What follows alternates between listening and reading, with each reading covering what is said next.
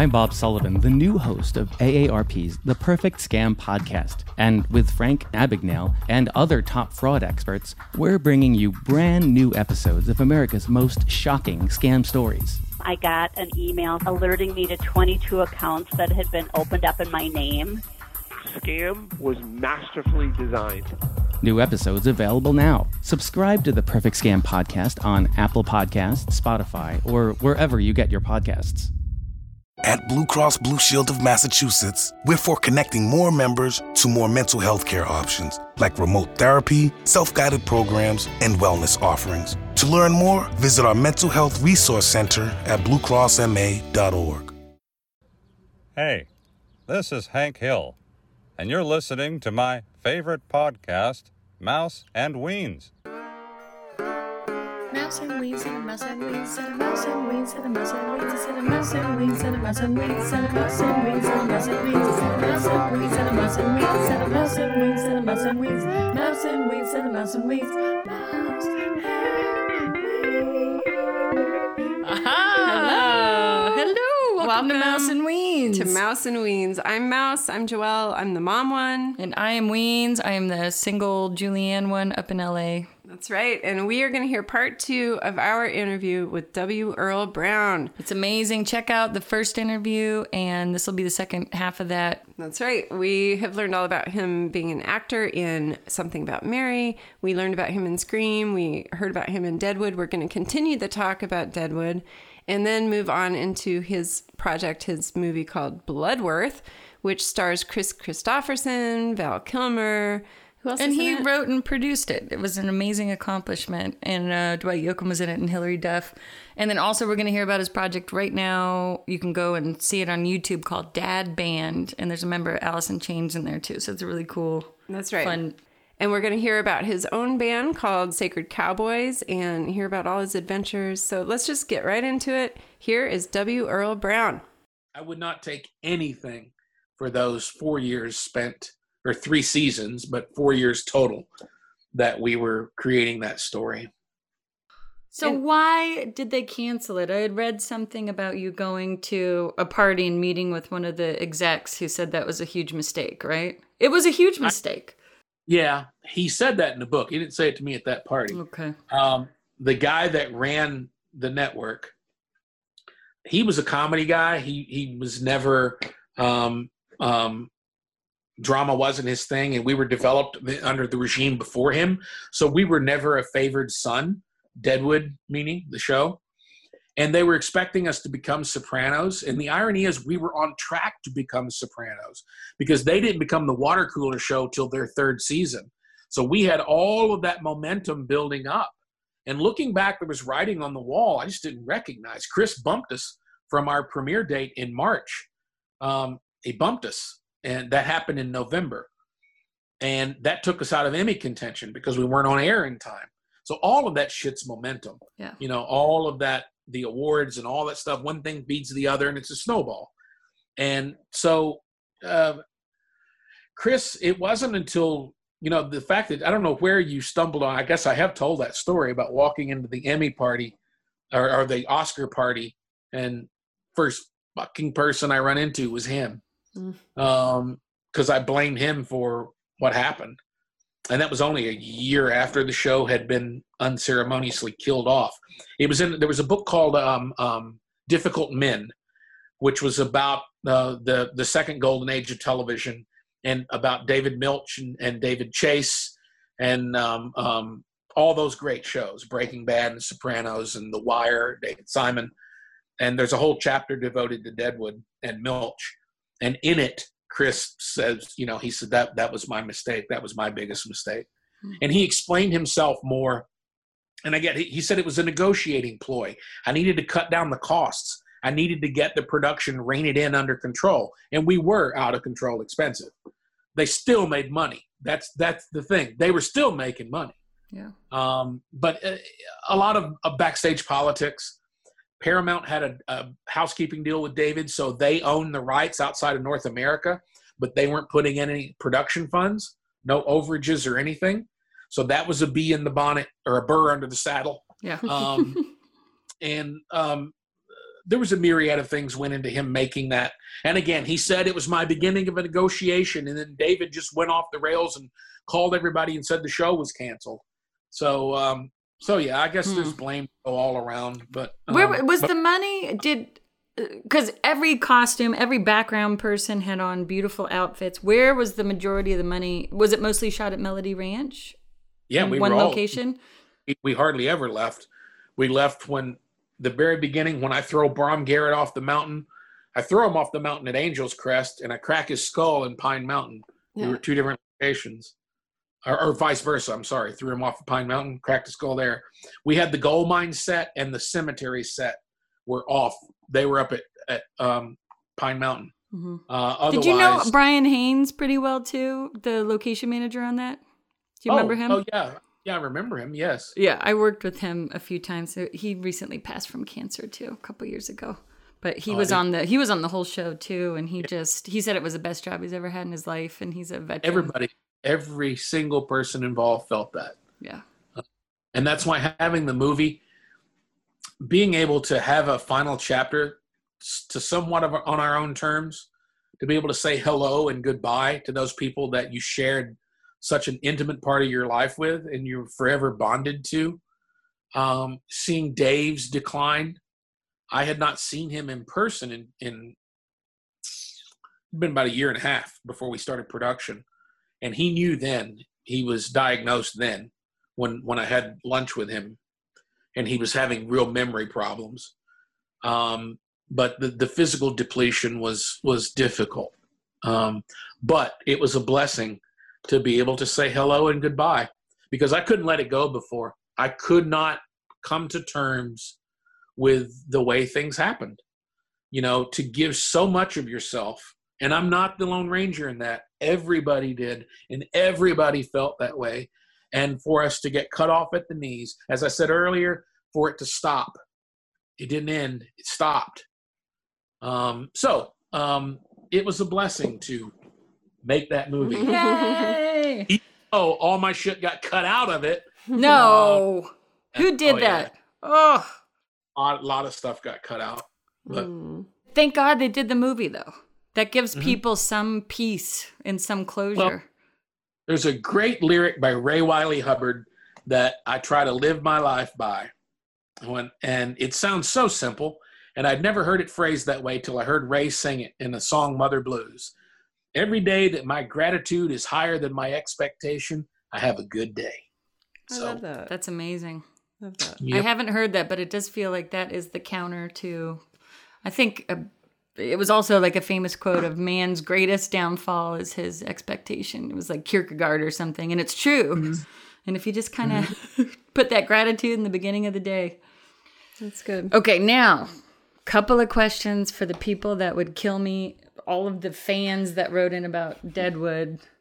First of all, what is the goo or gel that you smear all over oh, yeah, yourself? That was my question. That was so What was the fight scene and the goo and the gel? Season. that well, bear, get bear grease. We went out and killed a bear, bowled off the fat. He's all thick.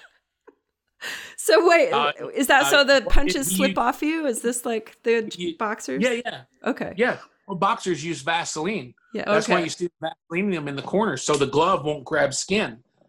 Because see, that's how your skin gets torn when you when you get punched. The skin tears. Right. But if so, they would grease up in a big fight like that. Um, what it actually was KY jelly and and I forget what else he put in like bits and pieces of stuff to look like fat. It's primarily jelly. And you got you got down with that KY jelly too. You you went there with it also, huh? All of it, all of it. I was well greased. Because you don't know where they're gonna grab. That was good. And I thought you were gonna come out with your haircut after after he made that comment, like, oh, you you are at a disadvantage with that hair, but they kept your hair. I was glad. Well, well, there's one that that second scene, and this is an example of talking to David, and it's the only example where David did not rely on. He let the image overrule the written word. The scene afterwards with Johnny Burns after that fight uh, was a was a scene. It was written. It was like two, two, three pages between me and Johnny, where I don't want to leave the room. I don't want to see Al, and he's trying to convince me. And I said, David, I I said, I think it would be stronger if I don't say anything And if I'm naked, like if, if you just see you see the damage of his body, you see the cuts and the scrapes and the bruising that's starting, and he can't speak. I think that would be more powerful. And that was when Dave says, uh, "Yeah, that. Let me think about that." And then he came back with the, you know, a half hour later he had rewritten it because we were starting to. I want to say that was written the day of, um, because I remember, you know, not that I, I clamor to be naked, nor is anyone clamoring to see me naked. Um, it was powerful though. yeah, no, it's just an incredibly powerful image Mhm. um, because he's there by that lamplight in a dark room, and this guy who you've just seen, you know, pull the eye eyeball out of another human being and then crack his skull open, um, kill somebody with his bare hands, and then that's what led Dave. I can't remember if it was written, you know, a rough draft before, but that whole speech that Al has. That's what happens when you kill a man, you know, up close, and you see the light go out of their eyes.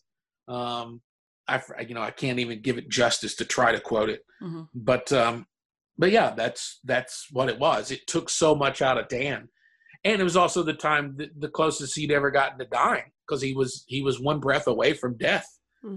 and through a mere twist of fate he found an eyeball Yeah. and that Ugh. comes from a that comes from a true story i, I don't know if you want to hear uh, that Tell well, it. people This is- about I- the fight all right Yeah, this is crazy. well, I had written in season two, my grandfather, um, my mother's dad, would not allow anybody to call him son of a bitch.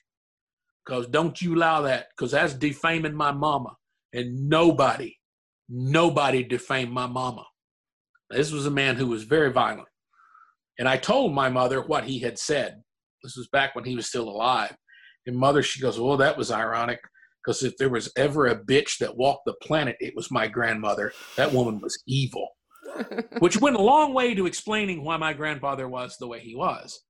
But my mother's first husband had abandoned my, he got my mother pregnant. She had a child at 16 years old, uh, my sister, and he was 27, and he abandoned them. My mother went back to high school.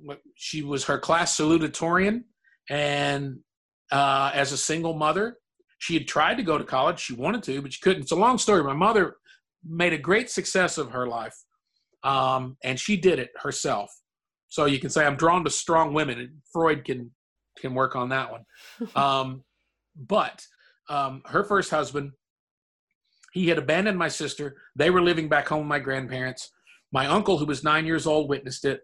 Um, they were at the local filling station, and her ex husband pulled up and he's getting beer to ice down his his or ice to ice down his beer out driving around drinking.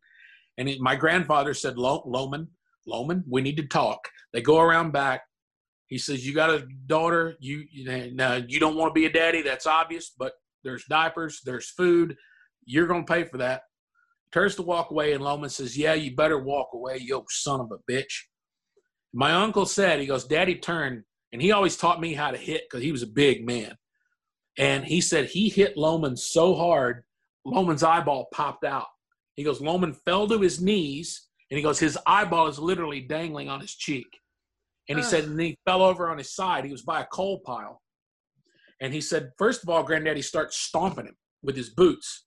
And then he grabs a chunk of coal and he's about to crack his head open. My grandfather, I saw it. I witnessed it three times in my life. And I don't doubt there's his pupils would dilate, his eyes would go black. And that's when I say that scene that was so fucking felt that. I'm sure some of that blackness had seeped through my jeans. Um, you know, his pupils would dilate. And Gerald said, I saw his eyes and I knew he was going to kill him. And he, he, nine years old, he goes, I go running up. He's got the chunk of coal above his head. He's about to brain him. And he said, I grab him by the chest and I'm pleading with him, Daddy, stop, Daddy, stop. Um, so I wrote that it and called it son of a bitch that soapy the soap seller bar soap five dollars inside bar soap that he's pulling the scam inside the gem saloon.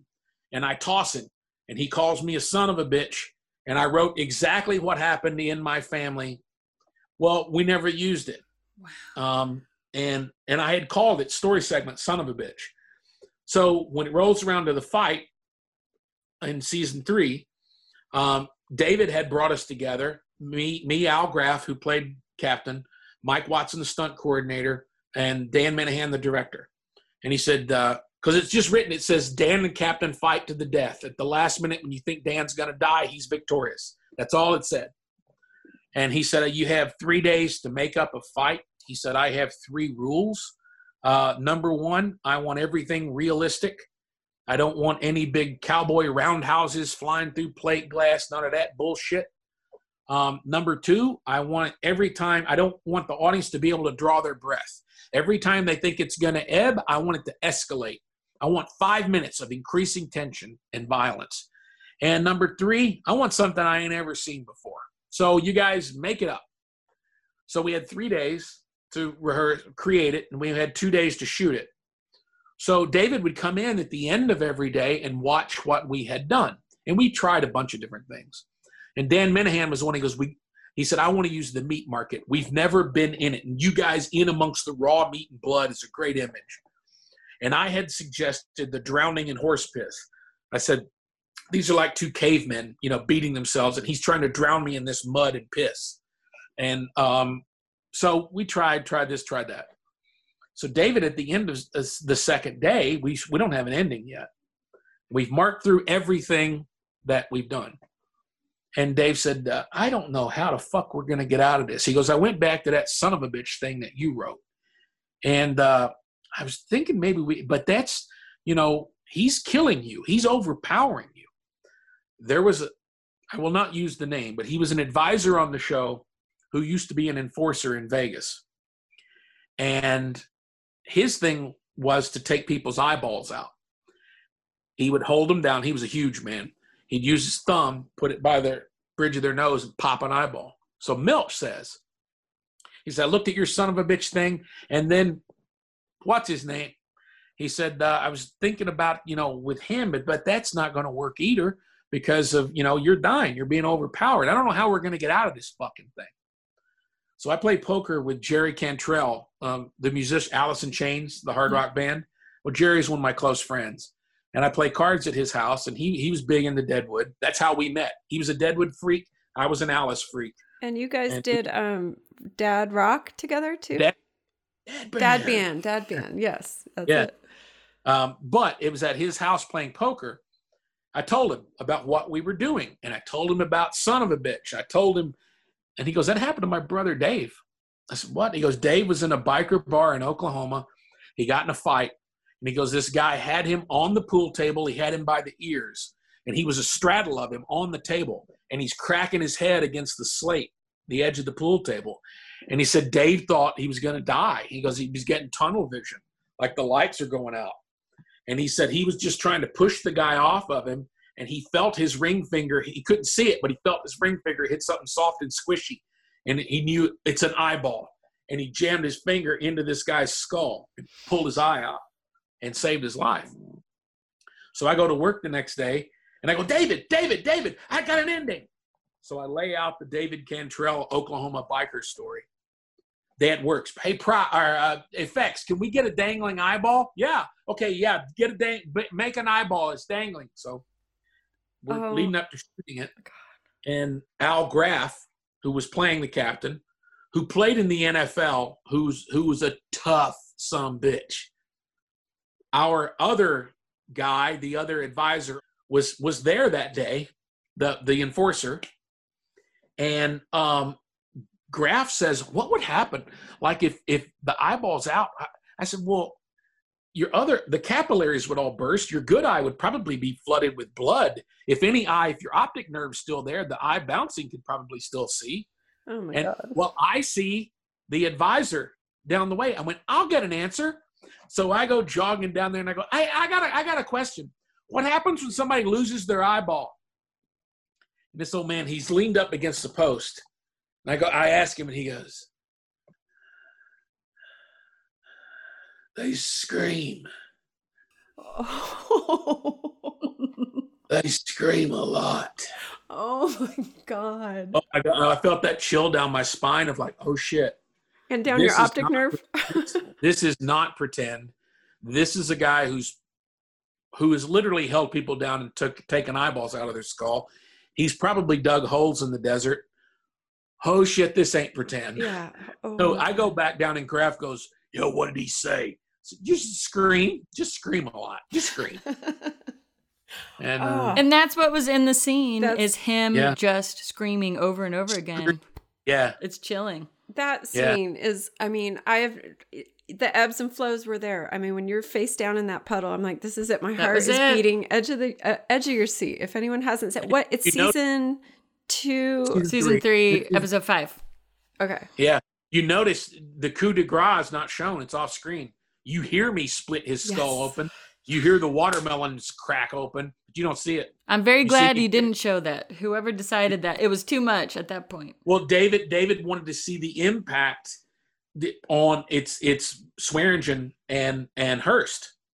He wanted to see it on them, and I saw that. Now that's funny. I had my um, ultimate the first time I saw that. Um, Dusty and Billy of ZZ Top. I invited them. They were heroes. I still have one of my posters from 1970s of those guys. They were one of my favorite bands, and I got to know them That's and so, I cool. invited Dusty was huge into Deadwood, so they're going to come out and play cowboy with us. They're going to be Hawkeye's guns. Their first day on set, Milch kind of knew who they were. You know, he's not a music fan, but he knew, and everybody's like, "Oh my God, ZZ Top's going to be here." Well, David, we I introduced him, and he goes, "I have something to show you, fellas. Earl, you're going to want to see this. Come to me."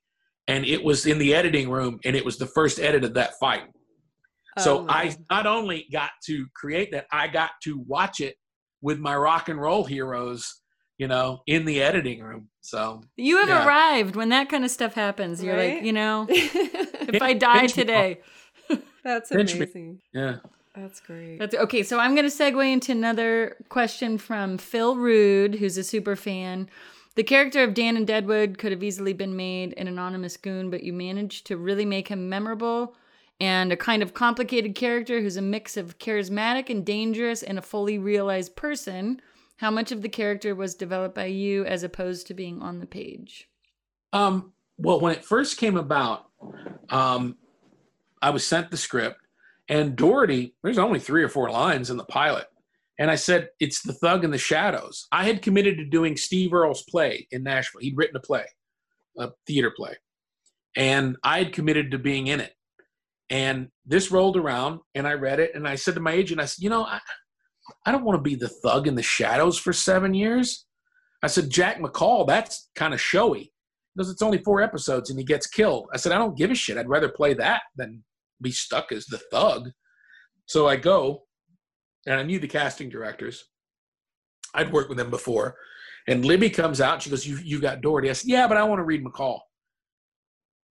She goes, "O- Okay. Do do you, ha- do you have both? Of, can we do both of them? I said, Yeah, we can do both of them. So I go in, we do McCall, and Dave kind of looks at her. Walter Hill was there at that point. He was still involved. And she goes, Oh, no, we're doing Dority. We're doing Dority also. So we do the Dority scene, and I can see Dave kind of perk up on the couch. So we get through it, and he leans forward and goes, All right, we're going to do this again. Now, I want you to think about this. And he goes through every single word. There's a specific reason why I said everything I said it. There's a specific reason why it's phrased that way. There's subtext all of, as he's explaining all of this. It hits me like, oh my God, this guy doesn't write thugs and shadows. Hmm. This guy brings complexity to everything. Now I had guest starred on NYPD Blue, so I'd already had just a little snippet of of the craziness of Milch. Um, but it was there in the room where I got excited of like, oh my God, this. So it David took who, as I said, he could see through you. He's so I think a big part of Dority was me, but filtered through Dave. You know, so it was it was a creation of both of us, as all those characters were. Right. because again, David was able to use who you are as a person. Um, he could see the shadows and he could see the light, and he was able to paint with both of them. Wow. That's right.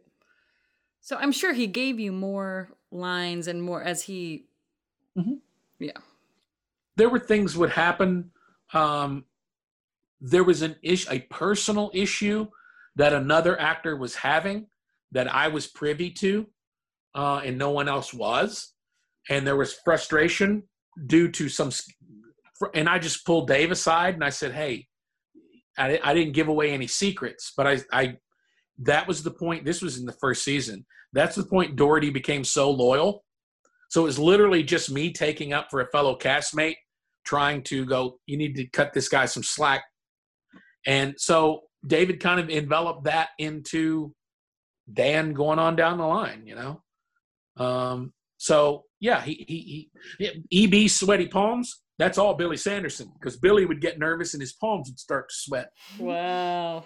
How was it with Ian McShane? Did you end up becoming protective of him as a person, or what was your guys' dynamic? Just pretty much ended up resulting like it was on the show. Wow. Ian and I, we kept up. We would have every about twice a year. We would have breakfast over near his place. He lives in Venice Beach. Lives there in London. Um, but we would have our Deadwood breakfasts, for which he would invite, and I was inevitably there as part of every one of them. Um, yeah, our relationship really kind of unfolded like Al and Dan's.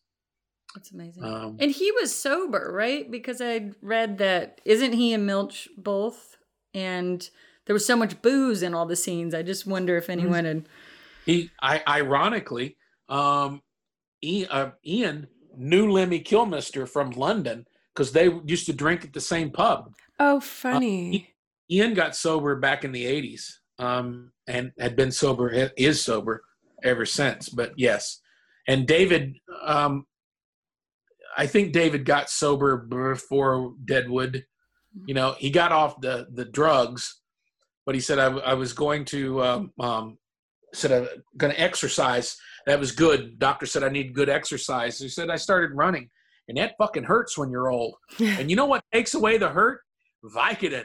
and you know what washes Vicodin down really good? Vodka. They go good together.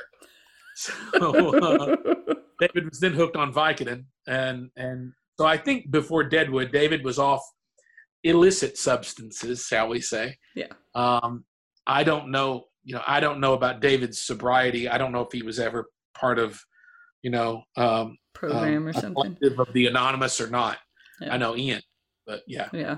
I just wondered because watching the show, it's just so you guys are drinking all the time. well, their water, their water was Yeah. bad, so they couldn't really trust water. Wow. So yeah, that was a reason. That was another reason they drank so much alcohol, is because unless you had a fresh spring, and you get a bunch of people living together like that, you got a lot of sewage in your creek. Oh my Right. gosh. The Yeah. things you think about. I read a little bit, yeah, on Wikipedia just about the town itself and the history of that place is incredible. And did you do a lot of research before, like, of the town and I yes, I went there. Uh, I went several times, but I went there before we ever started. Um, actually, it may have been at the end of my first year. John Hawkes had gone before we started production, Hmm. And then after our first year, I went. There's a great museum there, the Adams House Museum, Hmm. which David had used, um, you know, with his initial research. And I went and spent a lot of time there. Jerry Bryant is historian, local historian, who's passed away. He gave, you know, he he knew every story and he took me in his golf cart to all these places up in the hills where stuff happened. yeah. Um, yeah, it's a, and I love visiting there. I I love going that that place. Wow. Well, you're a country boy at heart too, right? Would you say? yeah.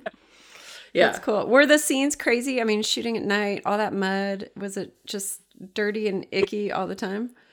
Um, it was. My wife has said this too. She says people going to a night shoot there was almost like stepping back in time because you know the lights you can't see the hillside and the homes that were there um because it's in a residential area it's a 10 acre lot and it's been developed the rest of the the valley. So you're driving through you know suburbia big houses and horses um and then you're at melody ranch. But at nighttime when we just had you know our little segment lit um it was it was a, a magical time. It was a magical experience. That's cool. And crazy hours? Were you there around the clock? Oh, yeah. Or yeah, yeah, Yeah. I can imagine. Did you just sleep there a lot? I would think so. i never spent the night there Hmm. um it was for me driving home is about a 20 minute drive Yeah. Yeah. To burn. so i never there were some people that did yeah. uh, who lived like on the west side or something but i just drive home I worked on the Westworld pilot, and we were right by the set there, and they used some of the set, and all anybody talked about was Deadwood at Melody Yeah. Ranch the whole time. Yep. Thanks for calling Toyota. This is Jan. Hi, Jan. I heard Toy Odathon is on. It sure is. Perfect. I'm getting a head start on my list for Santa. Well, we've got great year end deals on Camry, Highlander, RAV4, and more. But what kind of toys do you have? It's actually Toyotathon, not Toyotathon. We have great deals on vehicles, not toys. I'm sorry, sweetie. Okay, what can I get for five bucks? Current offers end November 30th. Toyota phone ends January 4th. Participating dealers only. Toyota, let's go places. Total Wine has thousands of wines to savor and pairings for every flavor. Spirits line the shelves. Gifts are easy with helpful elves. A wonderland to explore. Total Wine and more. Drink responsibly. B21. I want to. Can I talk about Bloodworth? How do you that we watched it. It's amazing. It seemed like it was hard. Do you want to talk about kind of the inception of the idea and how did you get funding to do it? Yeah, well, I we were doing Deadwood. My wife had interviewed William Gay for a project she was working on, and that's how I first got to know William. And he's the Uh, author of the book. Yeah, he wrote the book Provinces of Night, and and um, I said that that was my Catcher in the Rye. You know, when I read Catcher in the Rye, I was twenty. You know, I wasn't a teenager anymore. But Holden Caulfield just seemed like an asshole to me. You know, He I didn't. Yeah, he was just a lot a of total, serial killers thought so too, who ended Yeah. up following him. Yeah. Um, and when I read Provinces of Night, like, oh my God, I found my Holden Caulfield. It's Fleming Bloodworth. You know, the the kid that's the main character in that book, which is really a loosely autobiographical story of William himself. So Shane Taylor, I had seen his first movie. He's from Kentucky, and and I had met him. Super nice guy. Worked for ESPN for years. He'd always wanted to be a film director, and he'd made a little homemade movie and I really liked him, and I kept putting it off. Uh, It shot in my hometown in Murray, Kentucky, Oh. because it's set in the illegal cockfighting world, and there was a huge cockfighting arena, illegal as hell. But there was a breeding farm and an arena that was in my county. He found it and got access to it. Hence, they shot there. Oh. And people at home said, "Hey, man, they shot a movie here last summer." Like, "Oh no, they shot a movie. There's people here from Hollywood. They shot a movie here." I never heard of it. So I ended up meeting Shane, um, super nice guy, and he he was inviting me to watch the movie, and I kept putting it off because I'm like, it's gonna suck. He's only got three professional actors. It's mostly local people. It's get. Uh, long story short, I couldn't avoid it. I finally saw it. It was phenomenal for a little no budget film. So I approached him. I said, "Hey man, I love this book. Take a look at." So he was still working for ESPN there, and he was flying to New York and he had read about half of it by the time he landed. He called me as soon as they landed. He goes, We've got to get the rights. I want to do this." So it took us. Um, that would have been 03. We were set up to go in 06. We'd gotten funding, and we were in pre-production. In a 12-hour span of time, Deadwood was canceled, and we lost the money of the film. So I go in 12 hours from I'm a writer, supporting actor on best show on television. I've got my first movie in pre-production at a five million dollar budget. I'm riding high. 12 hours later, nothing. Um, so we had to recoup. It took us three more years to kind of get all the horses back in the barn. Um, we had a third partner who let's let's put it delicately and say he was a lot of big talk. He was all hat, no cattle, and we got a really bad feeling about. So um, we parted companies with him.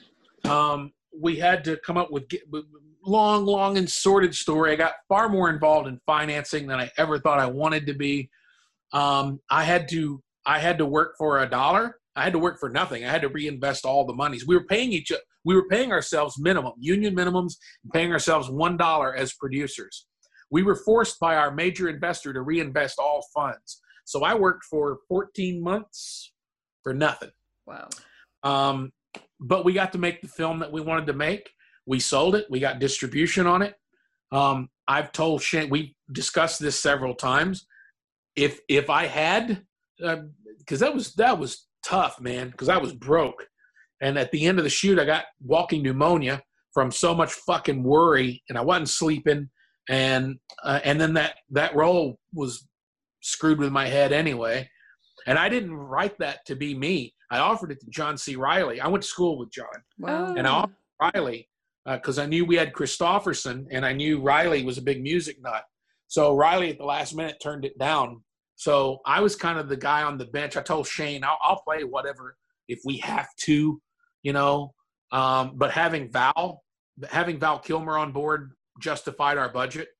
So Can you talk? So I don't. For the people who've not heard about this movie, it's called Bloodworth, and your main actors, you were one of them. You had Val Kilmer, Kris Kristofferson, Dwight Yoakam, Hilary uh, Duff. Conroy, and Hilary Duff, and Reece Thompson, And also the woman from Six Feet Under. I can't recall her uh, name. Frances Conroy, Okay, yeah, she was great. So, who is phenomenal, So and she is a phenomenal human being. This movie was amazing. Can you give us just a little little premise of it? And it's the story of this teenager from a very poor rural Appalachian area um, whose father has abandoned his mother left him and then his father's left and it's family dysfunction. Uh, his father and his two uncles have been screwed up their entire lives because their dad abandoned them when they were little boys. So they grew up without a father neither none of them knowing how to be a father. And ironically you know dwight yoakam's character has this grandson. So the grand the grandfather shows back up in their lives. That's Kris Kristofferson. What it is is he's dying and he has to come to terms with his life. Now there's a great dark secret in his past that i had to change somewhat from the book because the book was a definite period piece in the 1940s uh, and it was an attempted murder of a law officer but he got away with it and he ran away and i'm thinking because we, we wanted a timeless feeling but it's still somewhat contemporary so i thought there's no way he's going to get away with unless he murdered the guy. If he killed him and did away with the body and nobody ever found the body and it was a cop that deserved killing that everybody hated so that i changed that element. So that was it.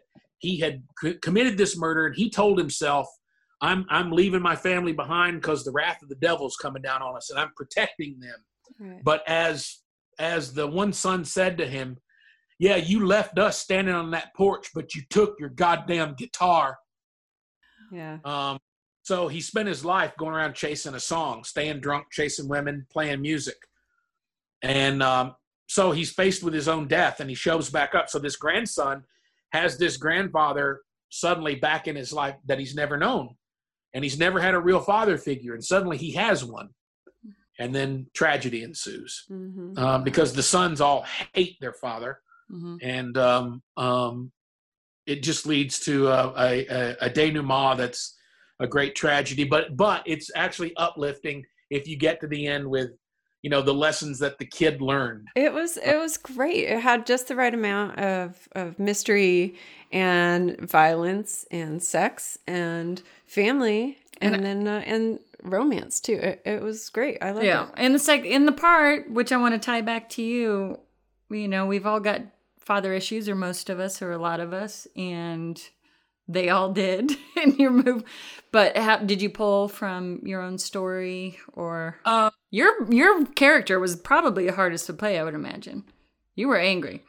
There was a great line in the novel that described that character to a T. I couldn't really use it in the script. There was no place. It was so poetic it wouldn't have felt right tripping off the tongue of of one of the characters. But William wrote, um, childhood polio left him with a gnarled left leg, but further twisted in further twisted in ways invisible to the human eye. Childhood polio had left him with a gnarled left leg, but in further twisted in ways not visible to the human eye. So that was it. So he had created his own belief system of fundamentalist religion and voodoo, and and he thought he controlled. He was insane. Mm-hmm. Um, and there there were snippets of that. I forget we we, we did a re-edit on it. Um, and I think you do briefly get this of him sitting there at the grave of his father, where he's just completely lost sense of of reality. Yeah. Um, but yeah, he was on the slippery edge, and he was a vile, he was a mean fucker too. Yeah. But then almost righteous because he was left to take care of his mom. So he Yeah. had that side of him too. Yeah. Yeah, but but that sense of the chip on his shoulder because his nephew gets published. That his he wants to be a writer. He, he he knows writing is the only way he can deal with this. All of these ghosts that are in his head and around him. If he can write about them, if he can get them on a page, that controls them. And Brady, the character I played, was threatened by that. You know, and he was he was somebody because he holds up that magazine when he finds out the magazine the kid's been published in and young voices of the south. This you? This you? And the kid's proud you know? And then he rips the magazine up right in front of him. So it's that you know th- there was this getting above my raisins you know was the mentality of, of folks back home getting above your raising thinking you're better than where you came from. And you know um i my dad and i did not have that kind of a contentious relationship it's a complic it was a complicated relationship but it wasn't like that um i think i mostly drew as i drew on most my grandfather the the eyeball story him and my uncle's relationship because that's exactly what it was they were so much alike you know i i witnessed them try to beat each other to death once as a kid um That stays so with you. a lot, a lot of violence yeah Yeah. Wow. Did they support you, your family, as an actor? Or how did they feel about that? Yeah, um, it was my grandfather had he was still alive when I got accepted into the theater, the graduate program at theater school, and I decided I'm moving to Chicago. I'm going to pursue this. Um, at first, my you know, because getting in was a big deal because there were hundreds of people that auditioned and only a handful got in. But then my old man was like, "Oh hell, you're gonna be going to college till you're 40. You're gonna be one of them," you know. So it wasn't all about it. And I had driven the summer of 1985, the summer before, I had driven every, for six weeks, I drove to Chicago every weekend to take classes at the Second City with Don DePollo. That was an 840 mile trip every Oh. weekend. Mm. That's how committed I was. I meant it. Uh, so, it, but it was my grandfather who had buried my grandmother and was just waiting around to dig his own hole. I mean, literally, he said, We should have dug two holes, son. But he was sitting there in the farmhouse, and I went over and I told him, I said, You know, I'm going to do this. I've been, I said, Don't you have two cents to put in like everybody does? And he said, Well, ever since you was a little bitty boy, you well, everything you said that you was going to do, you did it. So I ain't got no doubt you'll do this too. So that was kind of the final blessing. Like that was the final string to cut. That all right, I can let this go and move forward. And then he died. Um, he died that January. Wow. Um, so yeah, that so I drew on that completely because him and my uncle were they were too much alike. Wow. Uh, And you were the you were the boy that broke the curse a little bit. You got out of there, and I was Flint. Yeah. yeah, you were. That's what I was thinking. You Yeah. connected. You were the kid that did what Yeah. you said you were going to do. I love that. That's cool. and my uncle was quite a bit of him was was the Val Kilmer character in that movie. You Wow. know, he, he didn't impregnate my teenage girlfriend. Well, I was going to say, I hope that twist wasn't true. That was crazy. I By the way, Val coming. Kilmer, how is it? I've met him, hung out with him a couple times and worked with him and interesting guy, right? That's, that's a nice way of putting it. Yes, he is interesting. I will say this: he is an immensely talented actor. Yes. He is a very complicated man. Um, and yeah, let's just leave it at that. Okay. And Kris Kristofferson. Oh my God, That's, yeah, that's a guy. Uh, my mother and my sister just the they went to see um, A Star Is Born multiple times in 1976. you know, I was a little girl. we might have been conceived to a Stars Born. Yeah, we had the record and we just played it on Ugh, loop. And my mom, so good. our mom, Love would him. sing all Barbara's Yep. parts, and we Why- grew up listening to that. My mother went through some bad periods in, in her life and there was a period where why me lord was on constantly it was like a life preserver for her you know i was a little kid i couldn't quite wrap my head around why mom won't get out of bed you know the covers over her head all weekend Yeah. um, and so you know, so that song meant that to my mom. You know, my sister's burgeoning teenage sexuality was drawn to it. Yeah. When when we were doing the movie, my wife said because we were about to close the deal, and there was a magazine, uh, No Depression magazine. He was on the cover, and Carrie, we didn't know him at that point.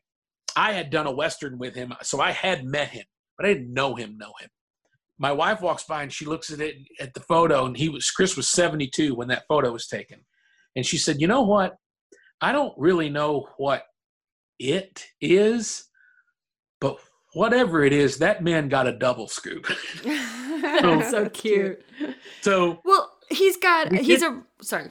No, well, well, yeah, he's a Rhodes Scholar, a Golden Gloves boxer, a, a war veteran, um, and yes. Well, here's a story, and actually, come- she kind of looks like you as I think about it. This this girl in this story. We were hanging out at a place called the Blue Post in Wilmington. We just we hit it off, and we hung out every night in my apartment. We would play songs to each other, and smoke a joint and tell stories. And um, so I got all of the stories, and I sang him songs that I had written, and he would sing me these fucking songs that you knew and tell me where it came from, how he wrote it, whatnot. But one night we're at the Blue Post, and they had a great jukebox, and Reece Thompson, the kid that played his grandson, had never heard of Kris Kristofferson until we started doing the movie, and then he just absolutely idolized him. So I go to the jukebox and I play uh, Pill, Leopard Pillbox Hat by Dylan, and it comes on. We're sitting in the corner, and Kris goes, I remember the day Bob recorded this. So what? He was the janitor at Columbia Studios when Bob recorded. Mhm. How He said there was a buyout. No musicians or songwriters were allowed in the building. He said there was one because he was emptying the ashtrays and sweeping the floor. It was me. He said, so I would sit there and I would watch through the window. I'd watch Bob work. He goes, he would sit underneath this grand piano and he would write in a notebook. And every now and then he'd reach up over him and he'd pick out some notes. And then he'd go back to his notebook and he goes, I remember the day he wrote that one because the band came in at about five o'clock as they were, I, I, I listened to him cut it. I thought, ooh, that's a special one. So it's the song that's playing as he's telling us the story. Oh, cool. Well, this this girl go, went to U, UNC Wilmington, college girl, gorgeous, voluptuous. She walks up. She goes, "Excuse me, I, I don't could could could I get your autograph?" Kris like, "Yeah, yeah, sure, sure." So he signs Bart napkin or something. And this is in the day of flip phone phones, cameras. And she goes, "Could could we get could we get a, a photo? Can I get a photo?" Yeah. So she hands her photo out to somebody of hers, and she's all snuggled. And I said she was holding him close, like she was afraid he might catch a cold. and she said, she goes, I just, I just adore you. I love you. The Blade movies are my favorite movies ever. And Kris goes, oh, thank you. She goes, no, I, I love them. I love those movies. And Reece is sitting there. Reece goes, well, you should go play them on the jukebox. And she went, what? She goes, go play him on the jukebox. They got his greatest hits over there. She went, what? You're a singer? My God. okay, so he spans like how many different generations know about this guy? Well, I said I, I it was my daughter had gotten on it because my daughter was a little girl when we did it. Um, she would have she was nine when we shot, and or wait, no, she was eleven. It was when she was in high school years later. I forget what I was watching. It was one of the early films, and she went, "Oh no, no, it was a photo. It was a photograph that she saw, and it was on my iPad." She went, "Ooh, who's that?" I said, "That's Kris." He went, "That is Kris Kristofferson." I said, "Yeah." She went, "Oh my god!" but you know, three generations of my family, well, four counting my sister, my mother, my sister, my wife, and my daughter, Ugh. all crushes on Kris. Yeah. So whatever it is, the man's got a double scoop. Uh, yeah. true. I know. Exactly. It lasts through the ages. He makes you doubt things. It's true. Okay, and so I remember looking at you. You got T Bone Burnett to do music producing on it Yeah. or supervising. We did. Um, That's huge. T-Bone- yeah. Well, you know, we couldn't have gotten him three months later. It would have been impossible. But uh, uh, Stephen, um, Can we can we say also he did "Oh Brother Where Art Thou"? We could leave it at that, but he's a big deal. Well, Crazy Heart happened while we were in post production.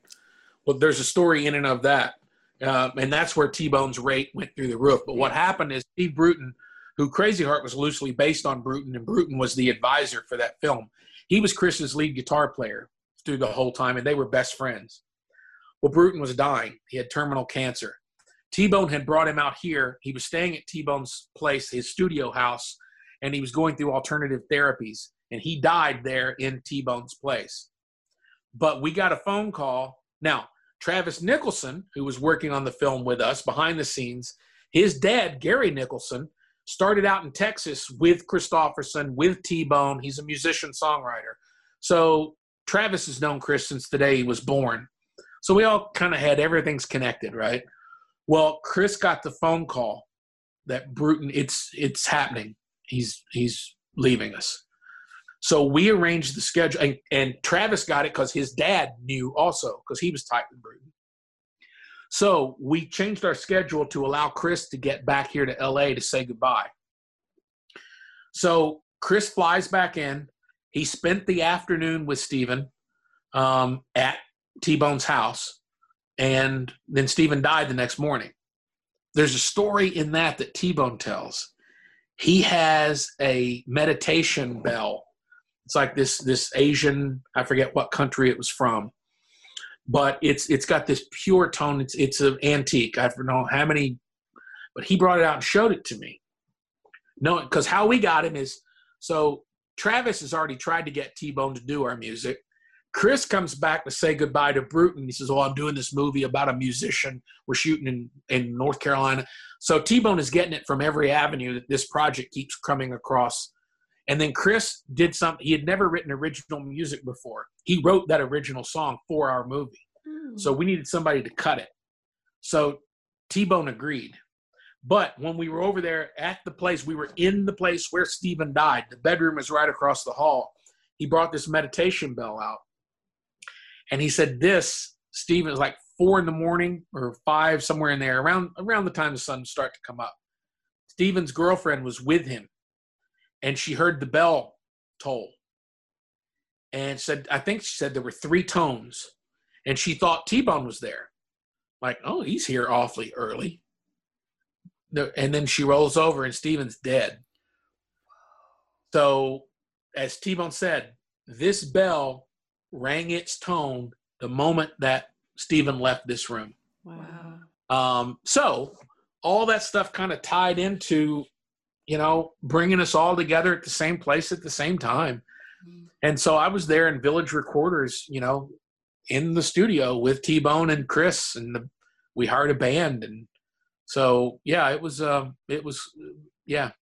And then T Bone, as we were mixing, we had cut and we were mixing, and we when he got the phone call about Crazy Heart, uh, the studio was moving up the Crazy Heart release date because he stepped out. He goes, "I got to take this, guys." He steps out, then he steps back in and goes, "We got to stop. I got to finish Crazy Heart."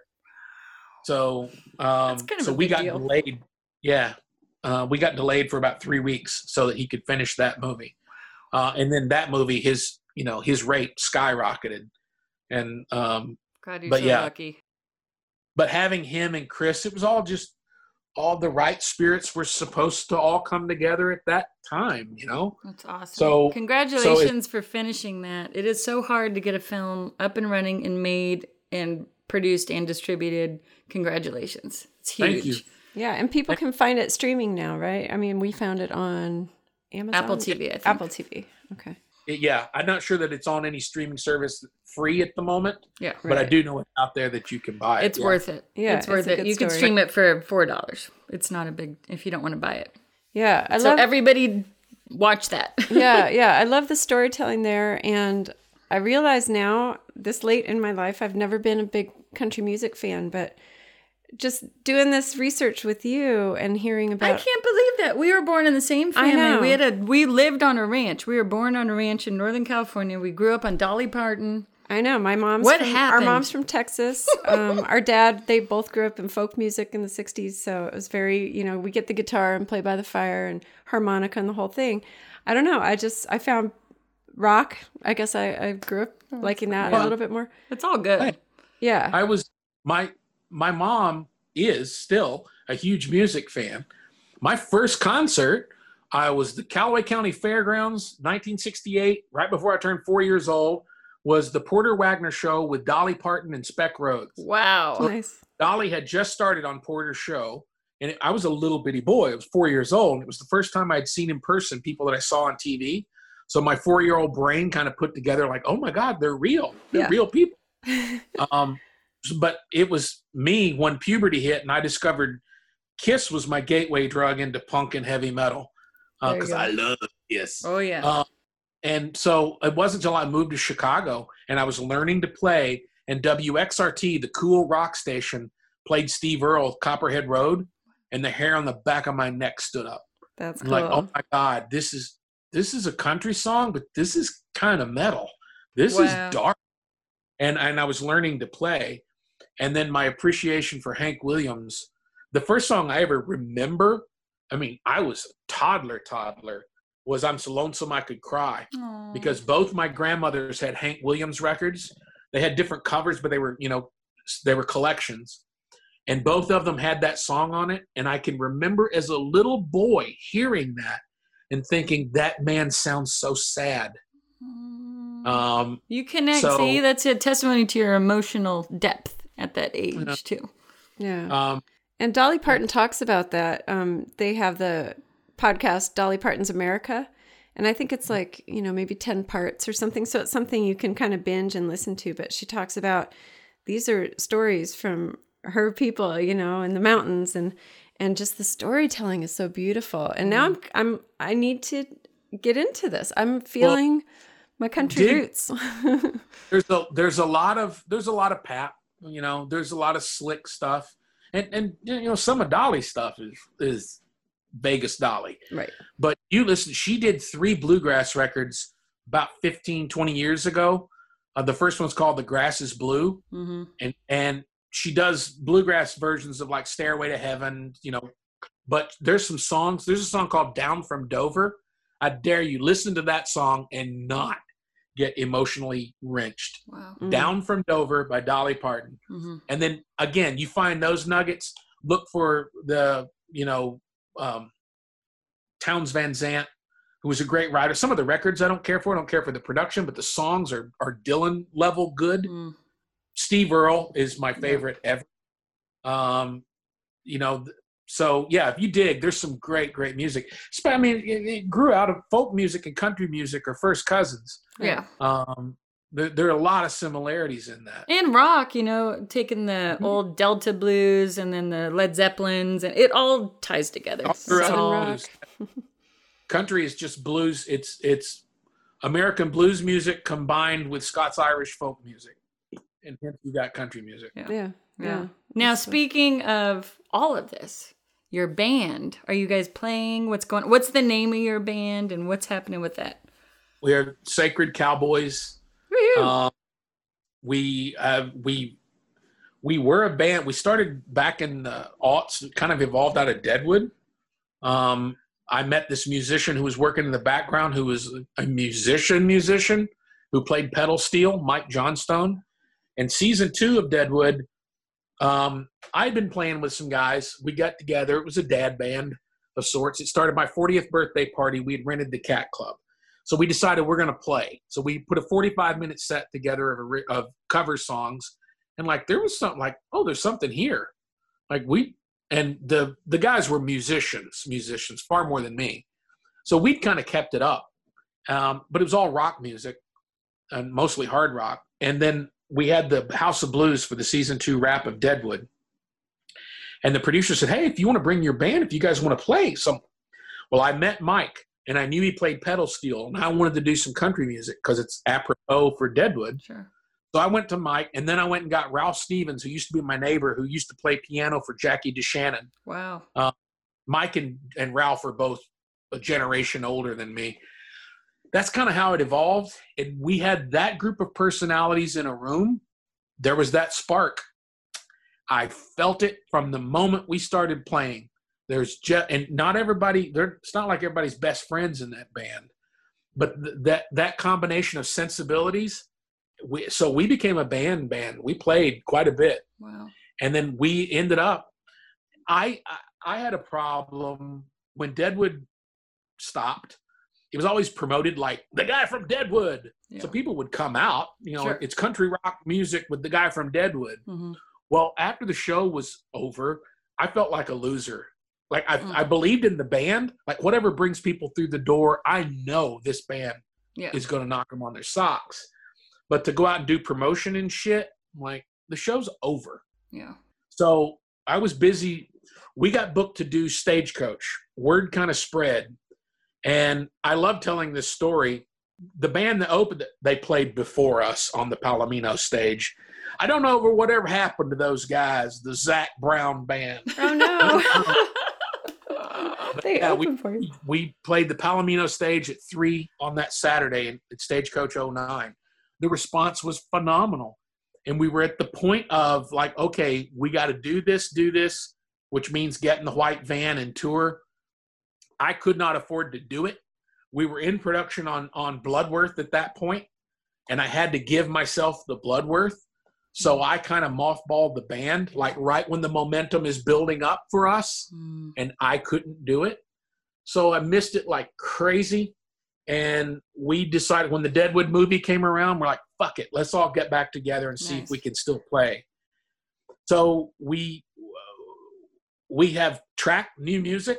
We have two videos that I am over the moon about how good they were. I conceived them, and then I brought in these artists to do them. And then Pete uh, Peter is a no- Oscar nominated uh, filmmaker, my lead guitar player Wow.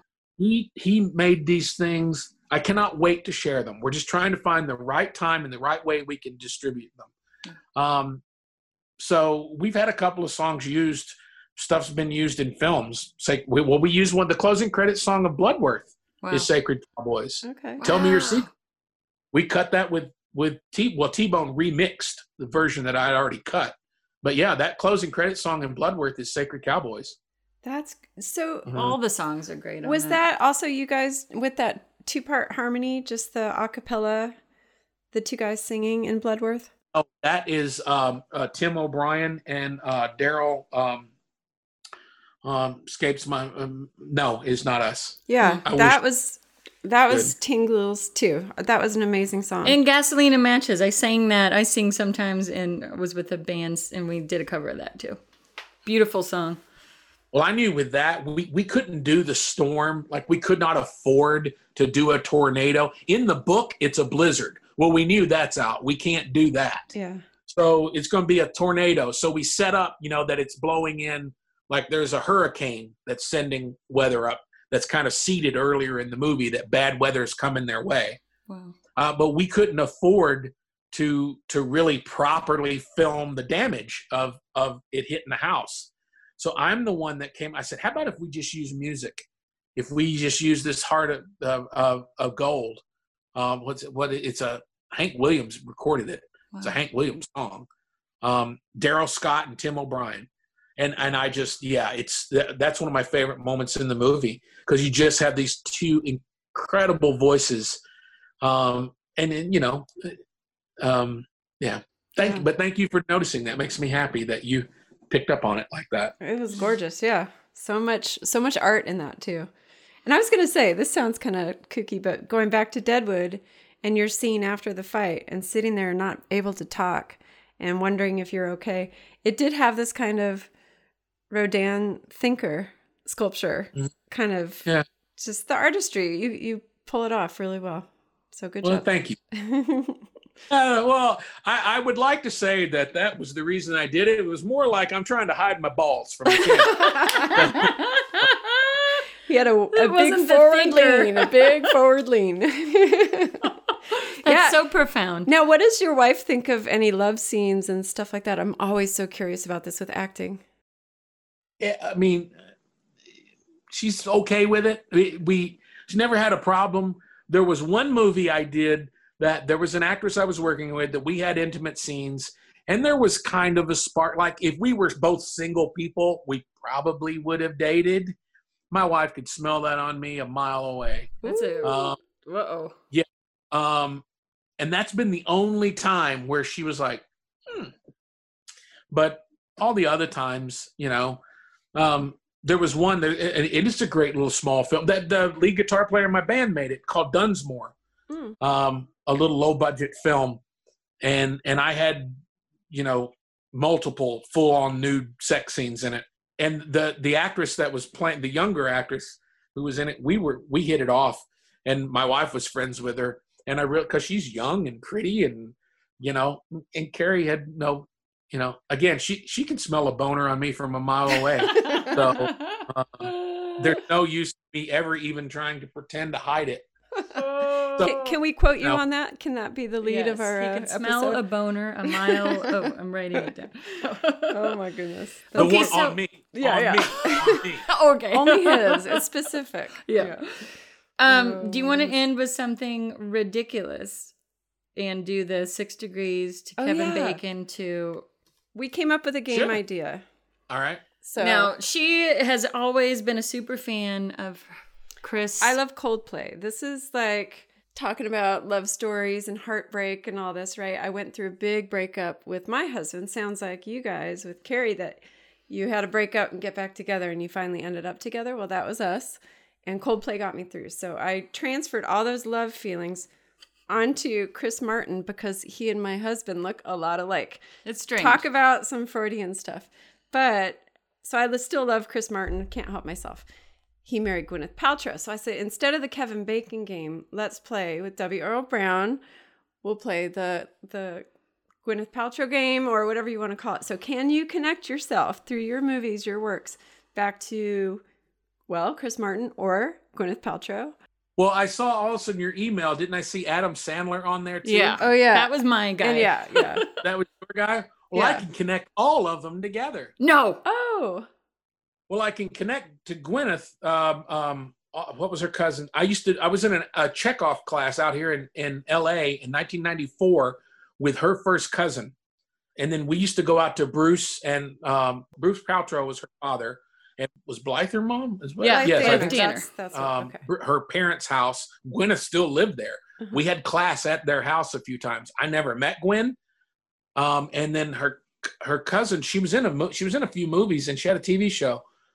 Name escapes me at the moment. But the Adam Sandler and Chris Martin, when uh, Judd Apatow decided he was going to get back into doing stand up, he did shows over um, at um, oh that theater down by the the um, the mall over The in Beverly mall, Hills. We were there. Um, Flappers. No. Uh, Oh. no, no, no. Beverly it's Hills? a theater. Yeah, it's in Beverly Hills. Oh. What's the big indoor mall in Beverly Beverly Center? Oh.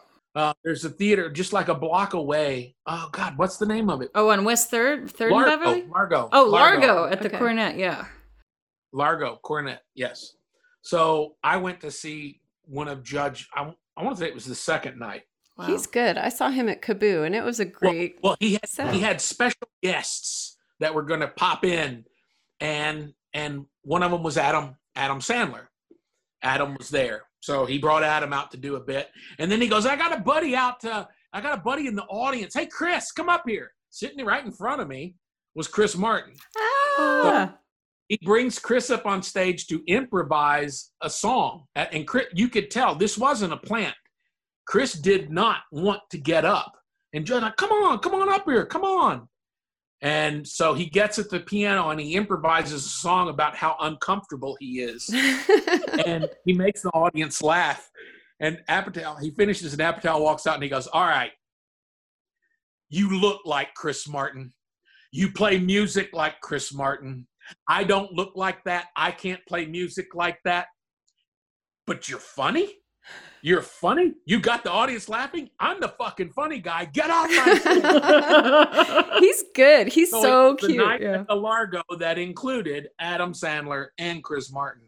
That's So I can say I sat amazing. He did it. Largo. You did it. Very You good. did it. And You- comedy, bringing it all back around. Yes. I love it. Yes. Do we have any more questions? We have that had more to- questions that I didn't. I mean, I feel like we we, We asked a lot. Oh, I much wanted to know about your fight scene with Joaquin Phoenix. Oh, That was Um, crazy too. This and P.T. in- Anderson because he's a. I'm a fan of his, and if you had a chance Well, to meet him, I I was a fan also. I mean, again, because I knew Reilly, so I I'd seen since Hard Eight, because Reilly was in it, and those two guys were best buds. And I actually met Paul. This Tom Petty and Steve Earle playing at the Santa Barbara Bowl, and John and and Paul were there. And they were sitting right behind us. John had introduced introduced me to him, but I, I mean, I just knew him This was after Boogie Nights. So with with the Master, I knew that movie was being made because they were so super secretive about it because they were afraid of Scientology mutzing with them, you know. So I got a call from my agent, and he said, "Are you comfortable fighting?" I said, "Yeah." He was like, "But like really fighting, not stage fighting." Oh yeah, said, yeah. you guys were. It looks so. There was Yeah. no no stunts, right? No, no, it was just us. Uh, it's all in one take. Yeah. Um, I said, yeah, I'm fine. I said, I actually like hitting people. I don't like getting hit that much, but I'm not real quick. So, you know, it's a trade off. So I usually avoid it, but yeah, I'm fine fighting. And he said, well, there's this Paul Thomas Anderson film, Cassandra has called, and they want somebody uh, that can go toe to toe with Joaquin Phoenix because Joaquin doesn't do, he can't do stunts. He gets so into the moment. So they, they need an actor who, and I said, yeah, sure. So I expected Paul, because he's so cinematic, I expected him to be one of these guys that's got every shot and every cut in his head. If, you know, I figured storyboarded because there are guys that are so visual, they know every place they want to take it. So I, I went, I, I met him um, the day before we shot when I had makeup confab and stuff. And they, I went in and said hello. We were in the department store. They were shooting at that location super nice guy and and introduced me to Joaquin and Joaquin didn't you know he called himself Joaquin he wasn't one of these you got to call me by my uh, Val Kilmer, Jim Morrison. Yes. yeah, yeah. yes uh, he wasn't like that but he stayed in that headspace the whole time. And and introduced he goes yeah thanks for coming out. Now I did they did they tell you um when we do this when we do this are you comfortable if you if, if you just if you if you hit me? Are you are you comfortable if you hit me? Said, yeah yeah i was told yeah sure. I was okay yeah because yeah so just yeah yeah. He starts to walk away. And turns goes what, what, what, what about what about what about what if i hit you if i hit you are you okay if i hit you i said yeah man we'll just work it out whatever sure so the next day we get there and paul we're we're in costume and we were rehearsing. The whole crew's there, and it was a scene. It was like a two pages of dialogue.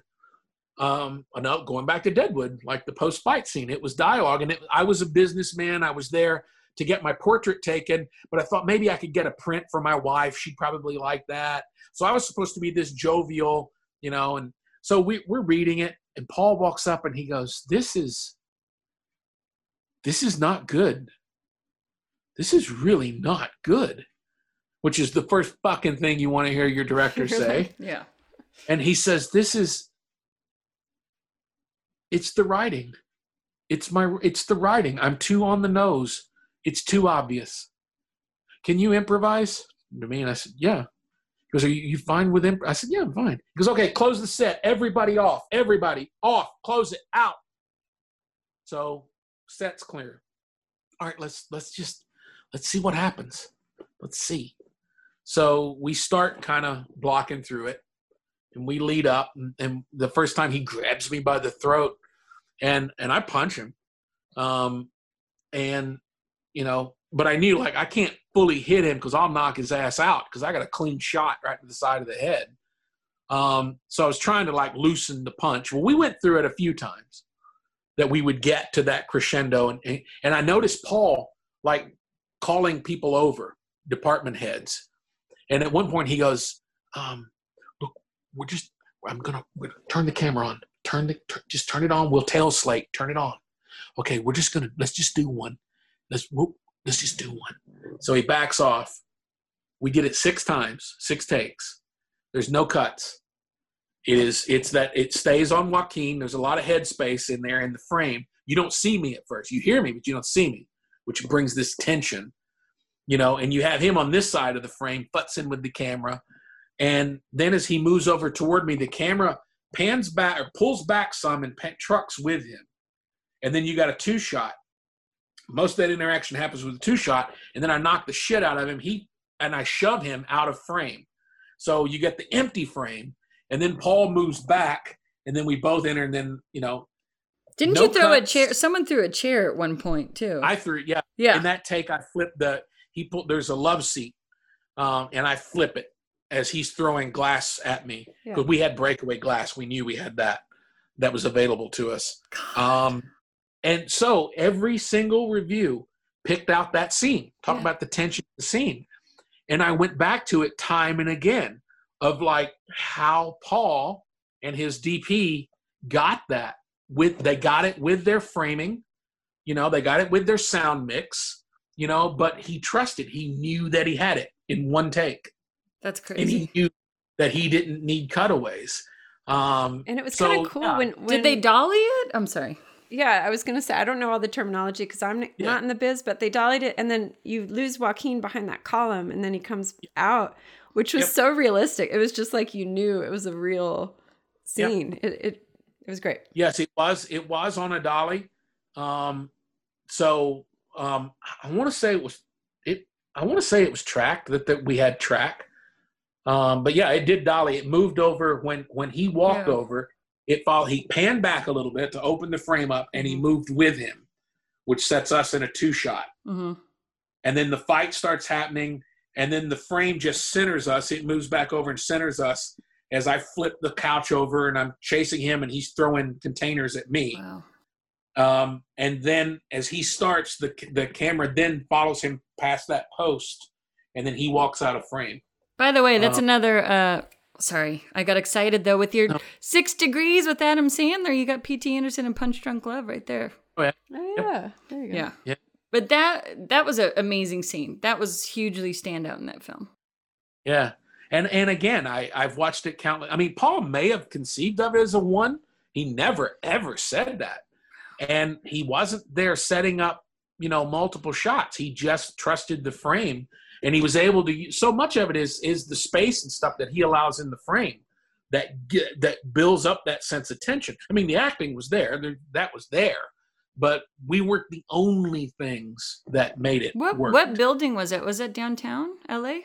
downtown it was an old abandoned apartment store that the first floor was now like a sandwich shop or whatnot the second floor was still there just abandoned Crazy. they just had to press it you know um so i'm not sure what it was like a make it was some brand Different, company yeah. that knew Yeah. you know what it had once been but yeah it was downtown la Wow. My friend worked on Punch Drunk Love. He worked on that and he said that P.T. Anderson would show up and sometimes just like that fish tank is amazing and they would just throw away the script and somehow the story would get created around something in the moment. So I wonder Yep. if he was a bit Yeah. like that, which is so cool with these big budget films that you would just I've loved. I'm, I mean, I've loved everything. I did not care for the um, based on that book. No, the one based on the book. Um, he had let's see Boogie Inherent, Nights. Inherent Vice. Inherent Vice. Oh, yeah, that wasn't my favorite either. I did. I didn't care. I did like the, one of the best sex scenes ever filmed. Of we- all you see is her face. See, it's I a can't even long. remember. scene. It's a great for you don't see anything Yeah. really, um, but it works. That, that, that was the only part of the film I, I didn't. Yeah, I didn't care much for the rest of it. Yeah. But I just rewatched Magnolia and um, So Boogie good. Nights. Too long since since quarantines happened. Brilliant. Yeah, lends a lot of time for that. That's good. Alfred Molina, still my favorite. Jesse's girl.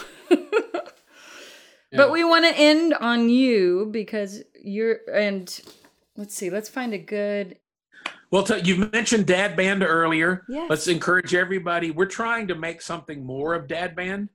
Um, in an ideal world, we could do 10 half hour episodes that tell a whole story because I've got it all laid out. Uh, I'm writing a, a feature version also. Um, but we we made that with just with Cantrell and my buddy Ted Camp, who plays uh, the keyboard player in the band. Um, he and I came up with. He had the idea for the song, and then I said, "Well, if we're going to do a song and a video, we should make a short film." So that's how it evolved. We've got 1.1 million views on YouTube. That's great. Yeah. Um, and the response has been phenomenal. So we've only done the one.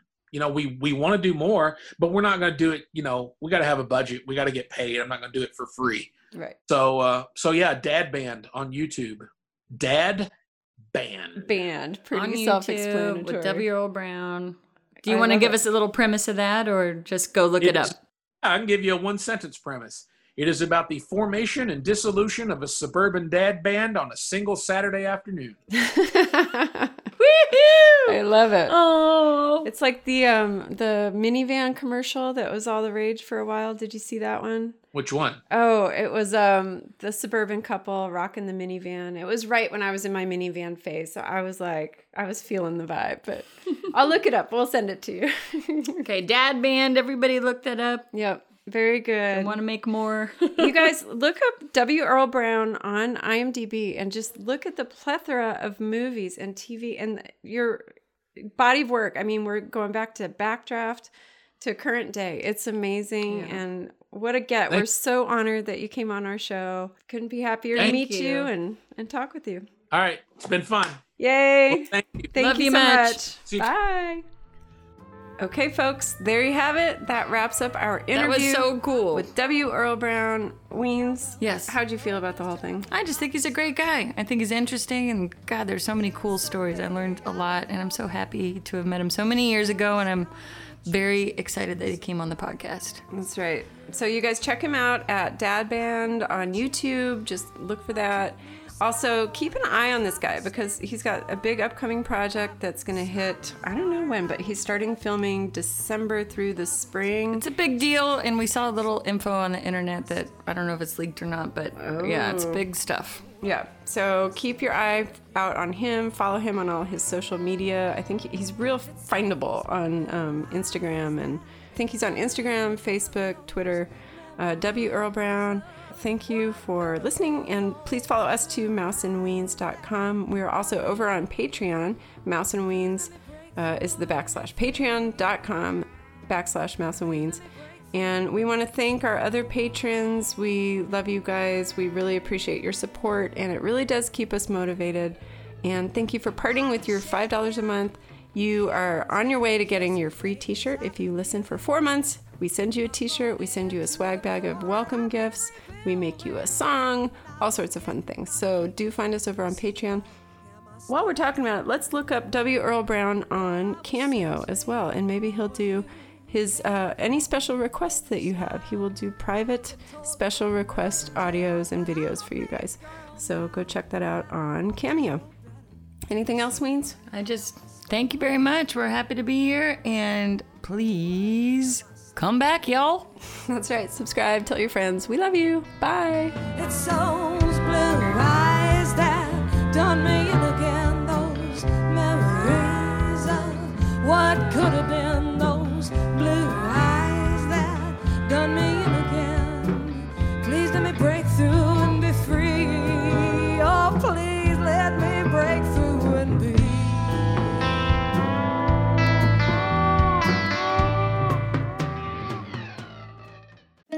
Santa's dropping off way more than you expected this year. Thanks to Xfinity, the whole family can enjoy great coverage and fast, reliable internet speed up to gig, all at a great value. Go online, call 1 800 Xfinity, or visit a store today. Restrictions apply. Actual speeds vary, not guaranteed. I'm Bob Sullivan, the new host of AARP's The Perfect Scam podcast. And with Frank Abagnale and other top fraud experts, we're bringing you brand new episodes of America's most shocking scam stories. I got an email alerting me to 22 accounts that had been opened up in my name. Scam was masterfully designed. New episodes available now. Subscribe to the Perfect Scam podcast on Apple Podcasts, Spotify, or wherever you get your podcasts. Cozy up for the holidays with 60% off everything at Banana Republic Factory, including soft sweaters, comfy pajamas, must have gifts, and more from $9.99. Find your nearest store now, only at Banana Republic Factory. Get 50 through 70% off almost everything at Gap Factory and gapfactory.com. Plus, shop new doorbusters for the family, including outerwear, jeans, and our Gap logo crew neck sweatshirt. Find it all at Gap Factory or gapfactory.com through December 14th. B is for Blue Cross Blue Shield of Massachusetts. And for believing mental health support should be as unique as I am. I am. I am. Me too. That's why Blue Cross is connecting more members to more mental health care options in more ways than ever before. With everything from remote therapy to self guided programs and wellness offerings. Because we're all only human. And we all need help in our own way. Find the support you need at bluecrossma.org.